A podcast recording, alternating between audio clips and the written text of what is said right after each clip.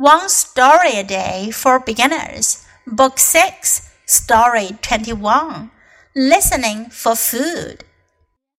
Diana sees a pretty bird in her backyard. The bird hops around and then stops. It puts its head to the ground. What is it doing? Listening for food. What does this bird eat? It eats worms. But first, it must catch a worm. Worms live under the ground. Look now, the bird pulls on something with its mouth. What's that? It's a worm. 这个故事讲的是小鸟寻找食物，listening for food，倾听食物。为什么是倾听食物呢？Diana sees a pretty bird in her backyard. 戴安娜在她的后院里看见一只漂亮的鸟。The bird hops around and then stops。那只鸟啊，跳来跳去，然后呢，停了下来。Hop 是跳，hop around 在院子里跳来跳去，周围的跳着。It puts its head to the ground。它把它的头靠近地面。What is it doing？它在做什么呢？Listening for food。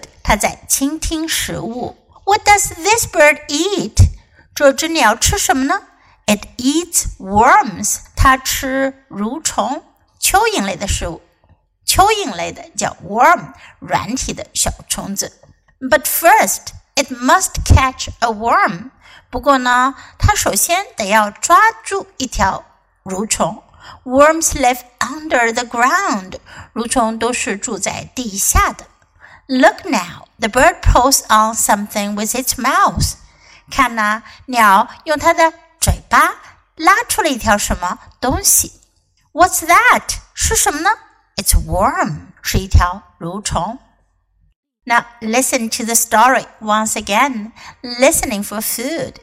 Diana sees a pretty bird in her backyard. The bird hops around and then stops. It puts its head to the ground. What is it doing? Listening for food. What does this bird eat? It eats worms, but first it must catch a worm. Worms live under the ground.